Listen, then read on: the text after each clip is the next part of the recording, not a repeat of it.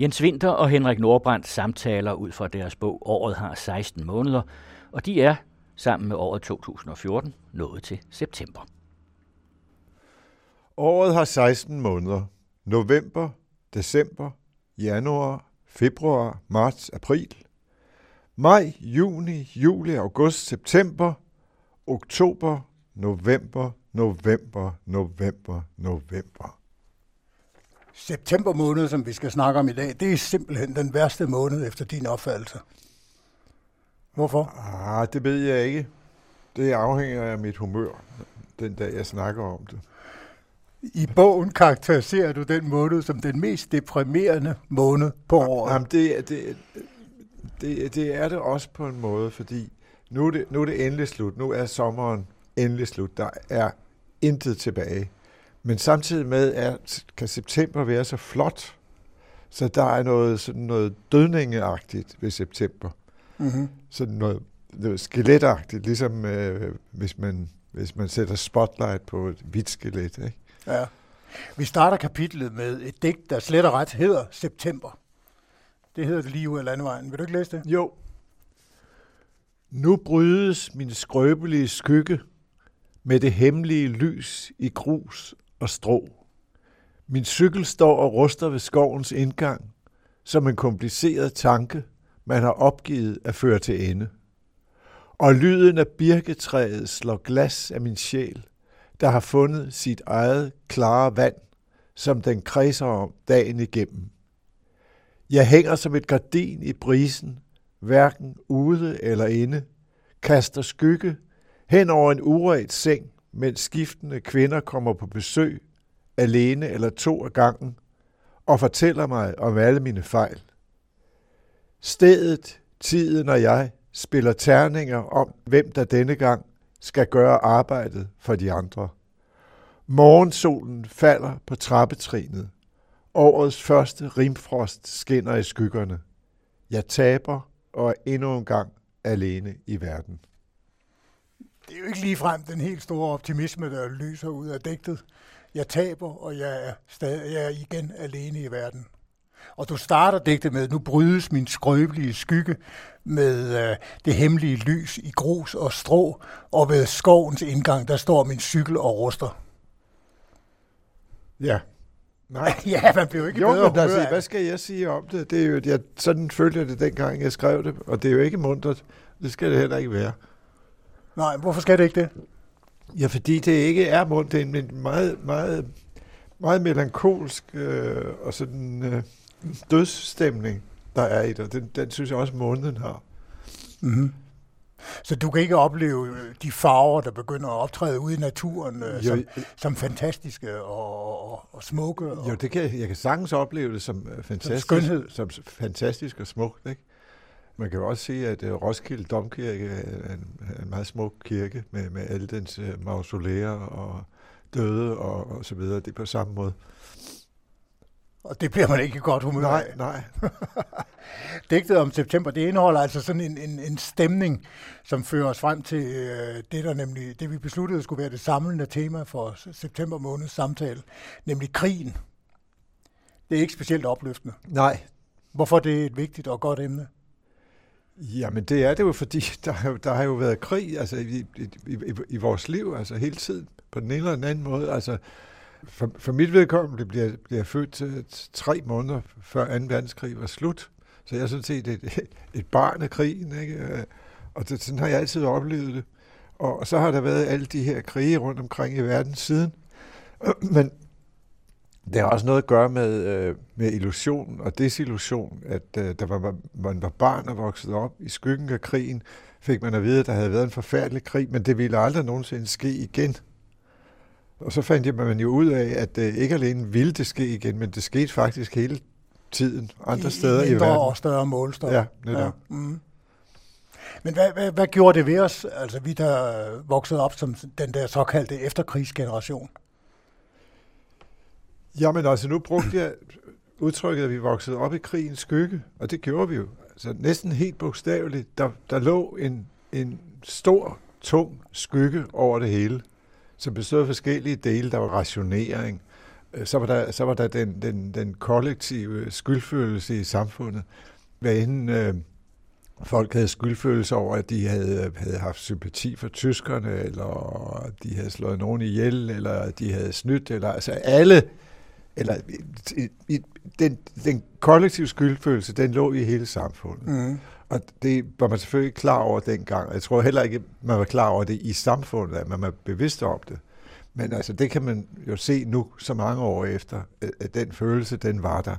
Og det var, det var jo en tung sag, ikke? Så der var erindringen om krigen, og så skyldfølelsen og rationeringen, og i forhold til i dag, den, den relative fattigdom, der, der var dengang. Ikke? Der, der var mange ting, der udgjorde den der tunge skygge. Men det gjorde ikke, at tingene gentog sig? At tingene ikke gentog sig? De gentog sig jo. Ja, ja, det gjorde de jo.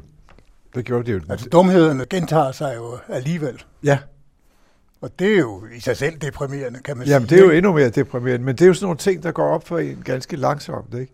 Altså, når man er et barn og hører om krig, så er klar over, at det er noget forfærdeligt, men, men det er jo først på et senere tidspunkt, når man er blevet voksen, at man fatter, at, at krig i virkeligheden er udtryk for en kolossal dumhed, og at, at det er mennesket, der, der altså, er, er blindt, når, når, når det gælder krig. Og så bliver man endnu mere øh, desillusioneret, ikke? Mm. Du skrev øh, for et par år siden, eller for nogle år siden, der skrev du i digtsamlingen Vi Danskere et digt om krigen. COP15 hedder det Nå ja. i virkeligheden. Skal vi ikke lige prøve at høre det, og så snakke lidt ud fra det? Jo. Jeg er dumheden. Jeg sælger. Jeg er klog. Mit valgsprog er, det kan betale sig. Det kan betale sig at betale mig. Jeg er dumheden. Jeg kan betale mig. Jeg laver penge af naturen, så den kan betale sig.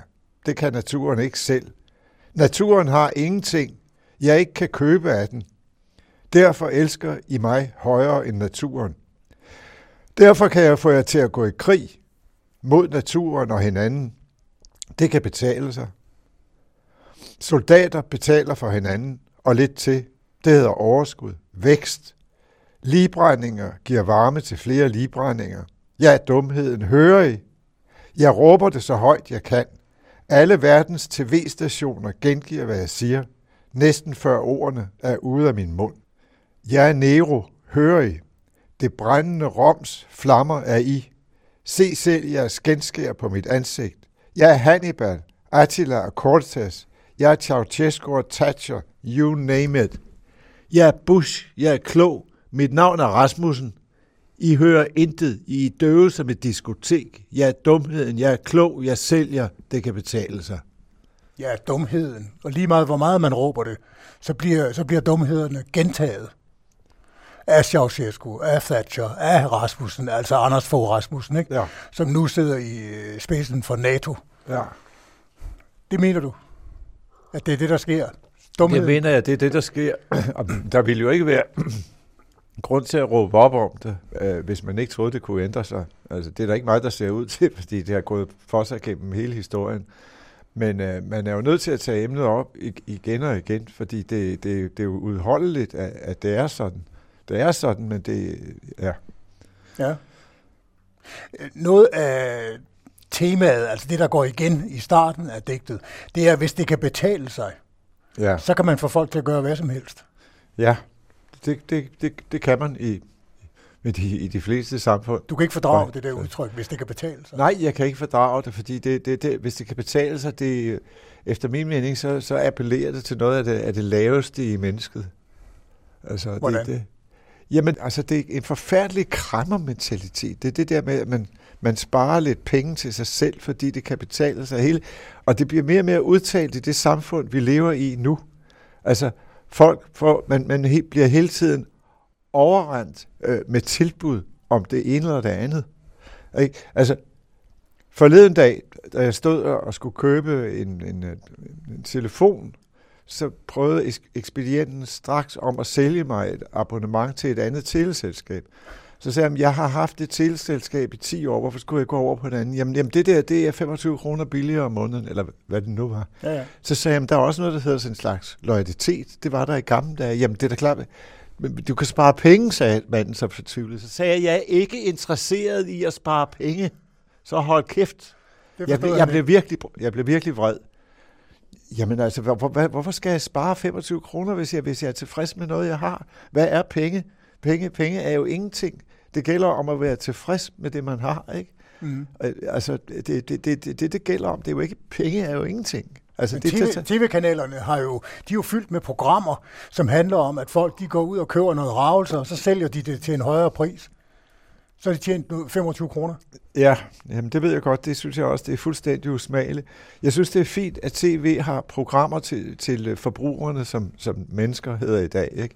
Jeg ved ikke, hvorfor man øh, stadigvæk har ordet menneske. Det, Om, der kan man, måske, på- der kan man sige- måske lære ikke at blive snydt. Ja, og det synes jeg, sige, men det var det, jeg ville sige. Det synes jeg sådan set er udmærket, ikke? Ja. Altså, der, der er faktisk nogle ret gode programmer, som Ja, ja. jeg selv ser engang med. Ja. Nej, jeg synes, vi skal afskaffe ordet menneske. Forbruger, det er sgu godt nok, ikke? Ja. Ja. Og for, menneskelighed, det hedder så for, forbrugerlighed. Forbrugerlighed. det skal betale sig, det skal kunne betale Ja. sig. Det var god latin, der hvor jeg kom fra i Nordjylland. Jamen, det tror jeg gerne. Det er da god latin mange steder. Altså, det er da ikke nær sådan, at, men jeg synes måske, det er, det er meget, blevet meget, meget, meget udbredt i Danmark. Hvis nu tingene skal kunne betale sig, så hvis man nu diskuterer det i lyset af vækst eller ikke vækst, Ja. hvordan ser det så ud? Jeg forstår ikke helt de spørgsmål. Jo, øh, det ser ud som om, at øh, det skal kunne betale sig, og det er kun vækst, der kan betale sig. Ja, men det kan, væk- vækst kan jo ikke betale sig på længere si- sigt, fordi der er grænser for vækst. Det burde alle politikere jo vide, at der er grænser for vækst. Det ser det ikke ud til. Jamen, det er det, fordi kloden er kun så og så stor. Kloden har en vis størrelse, ikke? Og det, der er sikkert plads til meget mere vækst, men, men der, er jo- der, er der, er der er jo intet fysisk, der er grænseløst. Det er jo en, en, en misforståelse at, at, at tro det. Mm-hmm. Så det, det må man jo vide, når man, når man planlægger, at der er grænser for væksten. Der er grænser for, hvor mange huse, der kan stå på den her klode, ikke? ligegyldigt hvor høje man bygger dem. Der er grænser for, hvor meget olie man kan pumpe op af jorden. Det er der noget, folk har forstået altså efterhånden. Ikke? Og dog synes de, dog lever de jo stadigvæk, og politikerne taler jo stadigvæk, som om der er ubegrænsede mængder af alt. Mm-hmm. Og det er jo det, er det der er så så nedstemmende, at folk som politikere, der burde være kloge, opfører sig som om, at de ofte er meget dumme, eller i hvert fald uvidende. Og øh, det ser jo ud som om, at, at politikerne bliver mere og mere uvidende efterhånden, som tiden går. Muligvis fordi de bliver mere og mere kortsigtede. Det, det drejer sig kun om at, at vinde det næste valg. Og, og det bliver jo så også meget deprimerende at spekulere på, fordi så tænker man, jamen altså, at det, det er jo så demokrati måske ikke særlig godt. Nej, det er Øh, stadigvæk nok det bedste. Ja, det er stadigvæk nok det bedste, ikke? Men derfor behøver det ikke at være vildt godt. Altså. Nej, men altså, det, når, når, når politikerne bliver mere og mere kortsigtede, så er det jo blandt andet, fordi vi har demokrati. Hvis, hvis man havde en fornuftig diktator, der kunne planlægge 50 år ud Ja. af tiden, i stedet for bare tre år eller, eller fire Ja. år, det ville måske ikke være noget øh, Ah, det dårligt. synspunkt, det, det tror jeg ikke, du... Jo, men altså, ved du hvad, en af, de- en af, en af, det, en af de største politikere nogensinde, det var jo Solon, som var diktator i Athen i 10 år, og klarede det fantastisk fint, og reformerede øh, hele staten, hvorpå han udrustede et skib og tog til Ægypten i eksil. Fordi han vidste, at hvis han blev siddende, så ville folk have ham, og så ville de afskaffe alt det, han havde lavet, og som var godt. Så det var så bestemt han sig for at fjerne sig selv. Ikke? Altså, for at tage nogle... Øh, øh, Er det Thorning Schmidt, du taler om? nej, det, nej, det er ikke Thorning Schmidt, jeg taler om. Jeg, jeg, taler for, jeg kunne for eksempel sammenligne Solon med, med, med Saddam, før han, han, øh, han, han blev han sindssyg. ham Ikke? Jo, jo, fordi ja. Saddam lavede, altså bortset fra, at han var meget brutal, ikke? så øh, gennemindførte han jo en masse glimrende ting i Irak. Men, men så var det, at han fik storhedsvandvid. Ikke? Gaddafi, som også kom sørgeligt af dage, kan man sige. Det kan man roligt sige. Det kan man roligt Ja. sige.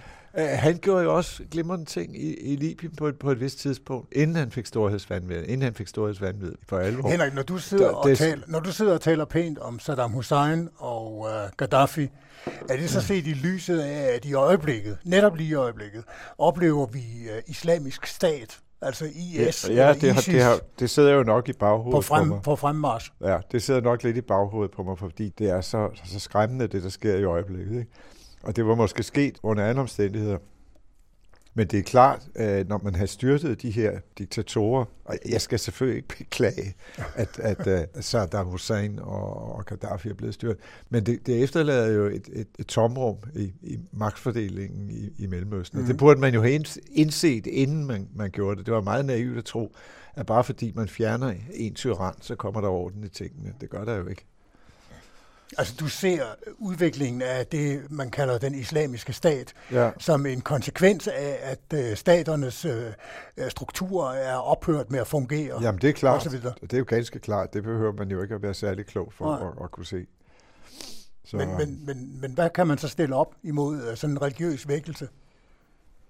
Jamen, ja, altså den, hvad man kan stille op, på længere sigt mod den Du kan ikke bare bombe dem tilbage til stenalderen. Nej, det kan man ikke, men altså nu, altså jeg, jeg er meget, jeg er altid meget imod krig, og normalt er jeg jo, er jo altid pacifist og siger, at det her, det nytter ikke noget, men altså i den situation, der er nu, der kan jeg ikke se andet, end man kan gøre andet end at, at bombe dem.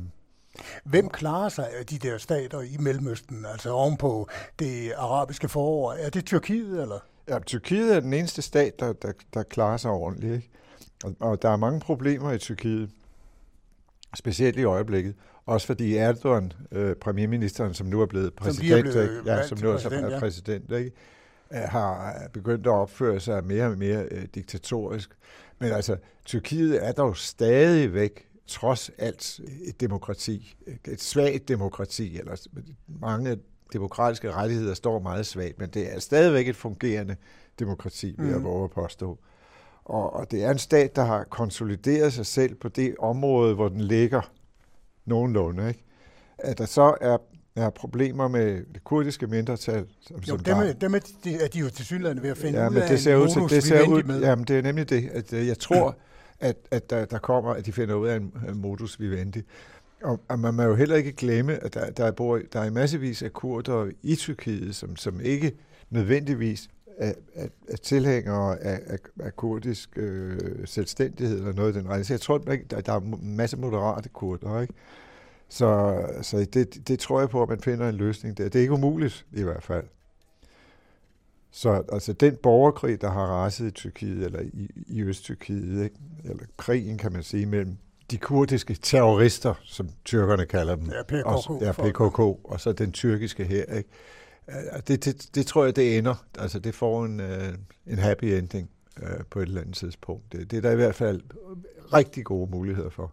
Altså vi i Danmark, vi mener jo, at et land med 5 millioner indbyggere, det er et pænt stort land. Eller måske ikke noget stort land, men så dog et land. Man skal lige huske, at kurderne er jo, hvis de lagde sig sammen til et land, så var de måske 25 eller 30 ja, millioner ja, ja. mennesker. Ja, ja. Så det ville være et rigtig stort land. Det ville være et stort land, det er rigtigt nok.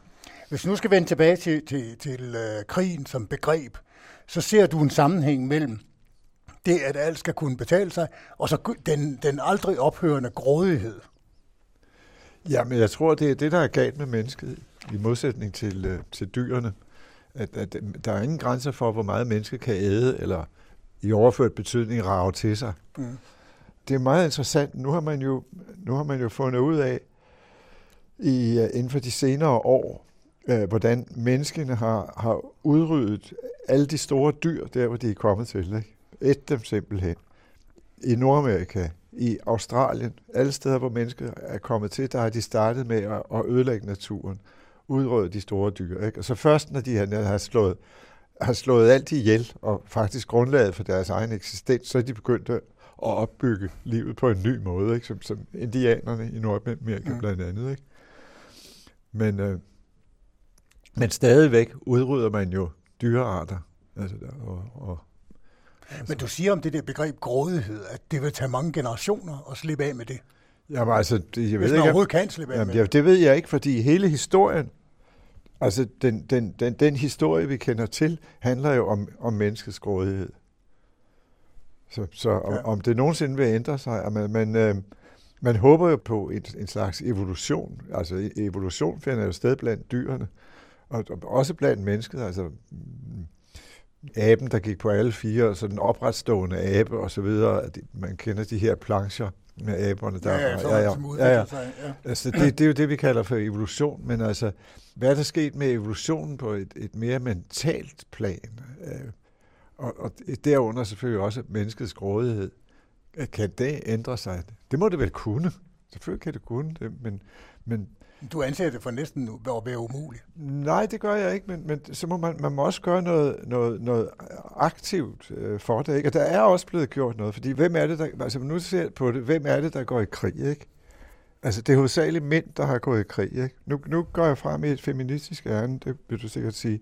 Men det mener jeg også, der er alt muligt grund til, og det tror jeg, det er vældig godt, at vi har haft den her feminisme, og stadigvæk har den selvfølgelig, mm. ikke? Men, Øh, fordi den har gjort opmærksom på nogle af de her mekanismer, som, som, øh, som mændene er repræsentanter for. Jeg siger ikke, at det kun er mænd, men i meget høj grad. Ikke? Jeg, nu har jeg jo set det med min, min, min datter, altså både i hendes, øh, i hendes børnehave og i, i hendes skole nu, hvor man opdrager børnene meget ens nu om dagen. Og alligevel, så er drengene jo meget, meget voldelige i, i, i forhold til pigerne. Det, det, det, det, det, er så, det er så fuldstændig åbenbart, at det er noget biologisk. Men altså, hvad fanden siger, at man skal opføre sig så biologisk? Kan man ikke prøve at opføre sig lidt ubiologisk en gang imellem? Og lad være med, lad være med bare at, at følge ja. sin, sin... Det er det, jeg mener. Det er det, det, er det jeg mener. Biologi. Ja, ja, og det er det, jeg mener. Og der synes jeg, der har været tegn på, at man, man kom ind i en, en ny periode, og det er der sådan set stadigvæk, men, men hvor det feminine øh, spillede en, en, en større rolle. Og, og det tror jeg altså ville være rigtig godt, fordi jeg, jeg kan huske også, også, jeg, jeg tænkte altså, tilbage i min barndom, når jeg oplevede mænd, altså, der sad og fortalte vidtigheder sammen du ved, over en bajer. Jeg tænkte, hvor er mænd altså dumme. Jeg kunne virkelig ikke lide dem. Men, Og senere har jeg fået det bekræftet, når, så det, når det så de blev, blev teenager, når de kom i puberteten, altså drengene kom i puberteten, så blev de, blev de om muligt endnu dummere, end da de kun var drenge. Ikke? Og når de så vokser op og bliver soldater, uha, uha, uha, ikke? Så, så er den jo fuldstændig, ja, så får den hele armen. Ikke? Ja. Så, øh, så jeg, jeg er altid gået ind for, altså jeg, jeg, jeg, der, var, der var dele af, der var nogle af feministerne i Danmark her i 70'erne, som gik fuldstændig amok og var død irriterende. Ikke? Det vil jeg godt indrømme. Jeg blev også irriteret på dem. Men altså, deres basale idéer var sgu rigtige nok, ikke? synes jeg. Og de kunne måske ændre Jamen, fundamentalt. Det, det, det er det, jeg mener. Du har et digt, der hedder Forslag til afprøvning af den politiske magis virkning. Det er fra digtsamlingen Istid fra 1977. Ja. Forslag til afprøvning af den politiske magis virkning. Korsfest en politiker af den sædvanlige slags. Slå hul i hovedet på ham og fyld det med strå. Skær brystet op på ham og tag hjertet ud, hvis du kan finde det, Læg en sten ind i stedet. Sy ham dernæst sammen og væk ham til live igen. Med sådanne besværgelser, som du vil kunne lære ved at studere hans taler. Og hvis han da stiger ned, vil du endelig kunne stemme på ham med sindsro. Det er ikke den helt store respekt for politikere, der løser ud af det her digt.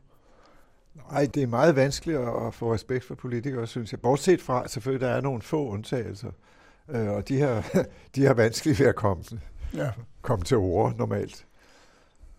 Men her vil du nærmest have politikerne udstoppet. Jo, men her sætter jeg jo, selvfølgelig vil jeg ikke have politikerne udstoppet. Altså, der var nok nogen, øh, der ville gøre lige så meget gavn i udstoppet tilstand som øh, levende. Det er så noget andet. Men, men så militant er jeg jo ikke, vel? Det er, her sætter jeg tingene på spidsen selvfølgelig. Danmark har været indblandet i to krige i de sidste 10 år. Øhm, hvorfor tror du, det har været tilfældet? Jamen altså, det har jo blandt andet, ja, der tror, der er mange årsager til det, men, men en meget i øjenfaldende årsag, det er jo, at, at øh, vi har haft en, en, en statsminister, som øh, meget gerne, om jeg så må sige, ville frem i verden, uanset næsten på, på hvilke bekostninger, som meget, meget ambitiøs mand, ikke, som vil føre sit eget projekt igennem. Og det er blandt andet gjort, at Danmark skulle involvere sig i, i krige. Det undrer mig, at man kan få et så lille såkaldt fredselskende land som øh, Danmark til at gå med i krig. Ja, men Vi er altså, måske ikke så fredselskende. Nej, det tror jeg ikke. Også hvis man ser på historien, så har Danmark jo været øh, ret krigerisk i, i fortiden. Det, så er altid, det er jo længe siden. Ja, det er længe siden, men det, det, vi er stadigvæk del af den samme historie. Det er, hvis man, hvis man taler om øh, vi danskere, som er et udtryk, jeg ikke kan lide, men ja. altså hvis man taler om det, så, så har der jo været, har vi været involveret i mange krige, ikke? Mm. Og, og som, som næsten alle sammen er gået galt. Det er så noget andet. Jamen, jeg synes, man kan undre sig over, at man kan få mennesker fra et såkaldt øh, veludviklet samfund som det danske til at, at gå i krig. Jamen, øh, det, det undrer også i høj grad mig, og, øh, og jeg er ikke sikker på, at man vil kunne øh, gennemanalysere det nu. Ja, der skal måske gå 20-30 år, før man i virkeligheden er i stand til at analysere det. Men, men det hænger selvfølgelig noget øh, sammen med det, man kunne kalde den danske nationalkarakter, som, som er en blanding af storhedsvandvid og mindreværdskomplekser. Og det var, det var jo noget, der kom ind i Danmark øh, efter nederlaget i, i, 1800, i 1864. ja. Øh, siden, siden har, har, har den her mærkelige blanding af mindreværdskompleks og storhedsvandvid ligget i, i den kollektive danske psyke. Ikke? Så når man ikke plejer sine mindreværdskomplekser, så kan man jo lige pludselig få et anfald af storhedsvandvid, og det er jo vældig forfriskende, når man altid har lidt af mindreværdskomplekser. Jeg tror, jeg tror simpelthen, at det er det, der ligger i det. Ikke? Men vi har vel ikke så meget at have det i? Nej, det er der jo ikke. Men altså, det er jo, ja, det er jo påfaldende at se, hvordan det danske flag, det bliver brugt alle mulige steder. Ikke? Altså, ja. øh, til, til fødselsdag, hvad pokker har, har et nationalt flag at gøre med, med en fødselsdag, ikke? Hvad har der at gøre med salg af kartofler og jordbær? Nå, du mener, hvor det hænger ude ved ja, ja, ja, gårdudsalg? Men, men, men og, alle og steder, alle steder, ikke? Ja. Altså.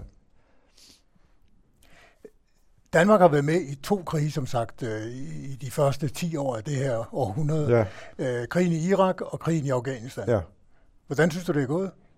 Jeg synes, det er gået meget, meget dårligt. Jeg ved godt, der er nogen, der påstår, at det er, at det er gået godt. Det vil, at, at det gik dårligt i Irak, det kan man jo se nu. Det tror jeg ikke, der er nogen, der vil benægte. Ikke engang øh, vores tidligere statsminister, som vel var hovedpersonen i det her foretagende med at få Danmark ind i krigen. Øhm. Men lige nu trækker de sidste tropper sig tilbage, de sidste kamptropper sig tilbage fra Afghanistan. Ja. Man kan jo ikke sige, at Afghanistan har været en succes. Det er der delte meninger om. Det, det, det ved jeg øh, ikke så meget om. Jeg synes ikke, det ser ud til, at det har været en stor succes. Men det kan vi ikke, det, det kan vi ikke vide endnu. Det kan vi vide om nogle år måske. Ikke? Det tror jeg, det er for tidligt at udtale sig om. Når du er så optaget af krig, vi snakkede om det tidligere. Du blev faktisk født den 15. marts, altså det vil sige den dag, hvor Sjælhuset blev... Den 21, 21. marts. 21. Den dag, hvor Sjælhuset ja. blev bombarderet. Ja. Tror du, du har fået sådan ligefrem et krigstraume i, i fødselsgave? Jamen det tror jeg, det er blevet overbevist om nu. Men det er jo det er nogle andre oplevelser, jeg har haft her inden for de senere år, der har, der har øh, fået mig til at tro, og det er blevet bekræftet af nogle øh, psykologer, jeg har talt med, at jeg muligvis kan huske det der. Ikke? Jeg, jeg kan huske meget langt tilbage. Jeg ved, jeg kan huske tilbage fra, da jeg var få, nogle få måneder gammel. Ikke? Så jeg tror faktisk, jeg kan huske tilbage fra, da jeg blev født. Det har jeg haft en fornemmelse af i, i mange år. Nu, jeg, jeg tror, det er rigtigt. Jeg blev født et par timer efter, at de bombede øh, Sjælhuset. Ikke? Og det kvarter, hvor jeg blev født fra ekspert, det blev, det blev bombet. Ja, ved en fejl. Ved en fejl, ja. Den franske skole. Ja, ja, ja, ja. Men, men der faldt jo en hel del bomber, både på den franske skole, men også rundt om i kvarteret der. Ikke? Mm. Men om det nu derfor, eller, eller af andre grunde, at jeg har det der forhold til krig som noget, Altså, det bør man vel have, skulle jeg mene. At ja. man, bør, man bør der have krig over alt andet, fordi det er jo noget af det grusomste, mennesket har fundet på, og det, og det mest tåbelige. I forbindelse med, du har en hel dæksamling om øh, Armenien, ja. hvor man mener, at ty- tyrkerne begik folkemord i ja. 1915. Og øh, der taler du om, at dækkredsen den tager folkemord som det mest håndgribelige symbol på de værste sider i mennesket, til syvende og sidst bliver der tale om et folkemord på mennesket selv. Det er den selvmodsigende selvmordssituation, vi står i, sagde du til Dagbladet Information ja. dengang. Ja. Samlingen udkom i, i 80'erne. Hvorfor er krig en, en selvmodsigende selvmordssituation? Altså nu er det jo et gammelt interview, så jeg kan ikke huske, hvad jeg mente den Hvad du mente men, jamen, men, men, men, men, men, men krig er jo destruktiv. Ikke alene for dem, der taber krigen, men også for dem, der vinder krigen. Fordi den, den forråder folk. Ikke? Og, altså, det, det, det, det, for, det gør forfærdelige, ved- krig gør forfærdelige ting ved folk. Og, og krig får folk til at gå i krig igen, er der noget, der tyder på. Ikke? Og det er jo altså, det er til syvende og sidst selvmord. Og så ender det i en selvmordssituation. Ja, netop. Ja. Ja, ja. Du har i din essaysamling Dumhedens løvefødder, der ser du en forbindelse mellem, øh, og nu er vi tilbage ved drengene og pigerne, Ja. der ser du en forbindelse mellem volden på alverdens fodboldbaner og så krig. ja, det er klart. Det synes jeg er meget, øh, er meget i øjenfaldende. Det burde enhver kunne se. Men At, det er vel, at, at fodbold handler om vold, altså vold ikke? Altså, øh, altså grækerne betragtede jo sport som, som en øvelse til krig, eller en forberedelse til krig. Ikke? ja, Og hele den olympiske idé, som man, de olympiske lejre, det der har man jo taget fra grækerne, ikke? Men man har glemt, at, at sport også er en forberedelse til krig, eller det har man ville glemme, fordi man skulle gøre det til noget andet, ikke? Og det er jo også fint nok, det det er som sådan, at hvis man kan, hvis man kan lave de der ting, uden at der skal være krig i det. Men altså, et spil som fodbold, det har jo et meget krigerisk moment Ja. i sig. Altså, altså, der er jo ingen, der er jo ikke, altså folk slår jo ikke hinanden ihjel. Det er en tenniskamp, for eksempel, vel? Nej, ikke helt. Eller, eller ved kunstskøjteløb. Nej. Så, så altså, man, man, det, det appellerer, fodbold appellerer til et eller andet. Altså sådan ishockey og fodbold, altså de der sådan krops, ja. kropsligt, øh, meget, som har stærke udtryk for kropslighed. Ja. Det, det har noget med krig at gøre. Og det, det, Hvis- det er jeg sikker på. Hvis vi nu bliver ved essaysamlingen, så taler du om en lille dumhed, man lærer og accepterer, og så lægger man ikke mærke til den store dumhed, nemlig når man får kappet hovedet af. Er det sådan, mennesker er? Ja, det tror jeg. Kan vi vende os til hvad som helst? Ja, nej, det, jamen det ved jeg ikke. Altså, det, ja, det kan man måske. Altså, når man ser, hvad der, hvad, hvad der blev begået af ting, af forbrydelser i 2. verdenskrig, og hvad der, hvad der bliver begået nu af, af de her fanatiske muslimer, så tænker man, jamen altså, de menneskerne kan gøre hvad som helst. Altså, de kan begå de forfærdeligste ting og vende sig til dem. Ikke? Det er jo Mm. meget, meget nedslående, men det, sådan ser det ud. Inden vi slutter, så kunne jeg godt tænke mig at, at gå videre med et citat fra Dumhedens løvefødder, altså essaysamlingen. Du citerer filosofen Bertrand Russell for at have sagt, at øh, det, jeg tror på, det er øh, menneskets fundamentale dumhed og muligheden for tilbageskridt. Ja, det citerede jeg jo, fordi jeg, det, er, det er jo også min trosbekendelse, altså desværre. Eller det ikke trosbekendelse, fordi det er det jo ikke, men, men altså, jeg kan, godt, jeg kan godt forstå hans synspunkt, og jeg er bange for, at det måske slår til.